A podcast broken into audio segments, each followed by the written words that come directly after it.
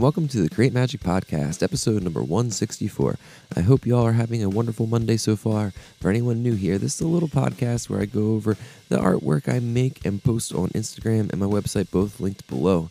Today is Monday, like I said, so that means we are going to be doing a little artwork inspired by today's episode of the Cryptonaut podcast. I uh, had a lot of fun with this one. It is not a new theme for me, um, but it's kind of a different one, or kind of going back to something they used to do a lot more as far as just weird, uh, kind of cryptozoological animals and covering more things that seem to just be uh, forgotten in the annals of science or something along those lines. But uh, yeah, it's really fun and just describing a whole bunch of weird uh, fishy encounters from back in the day. And I drew kind of an amalgamation of all the different ones that they described, kind of putting different attributes. I loved how many amphibious creatures they were, where so many things were found with just gills and nostrils and tons of jagged teeth and legs and fins and just this kind of mashup of all the weird, which is super fun to think about still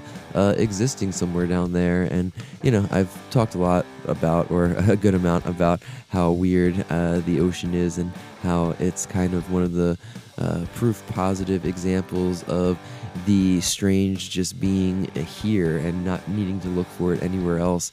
Uh, like I've said a bunch of times, my little five year old Teddy is super into all the weird underwater animals, especially jellyfish. He is obsessed with jellyfish and pufferfish. They're his two favorites and great examples of just weird things that exist down there. So, all these weird things described in today's Cryptonaut podcast might as well exist right along with them. So, I drew, like I said, kind of a mashup of the different creatures they described, and it says above it, deep, deep down, below the sun and waves, live sea monsters, mysteries, and all the weird we crave.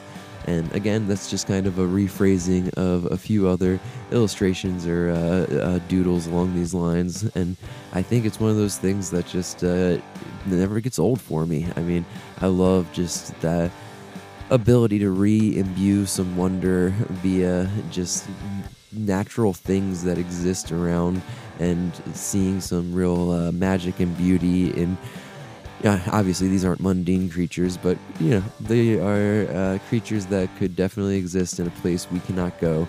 That's a very interesting thing to me. I mean, you get the feeling in today's um, modern age that everything's explored and figured out sometimes, and then you think about something like the ocean and how much is just left untapped and probably will be for a long time. So yeah, that is pretty much what I got for this morning. If you want to hear about some fun, weird animals, go check out today's Cryptonaut podcast episode.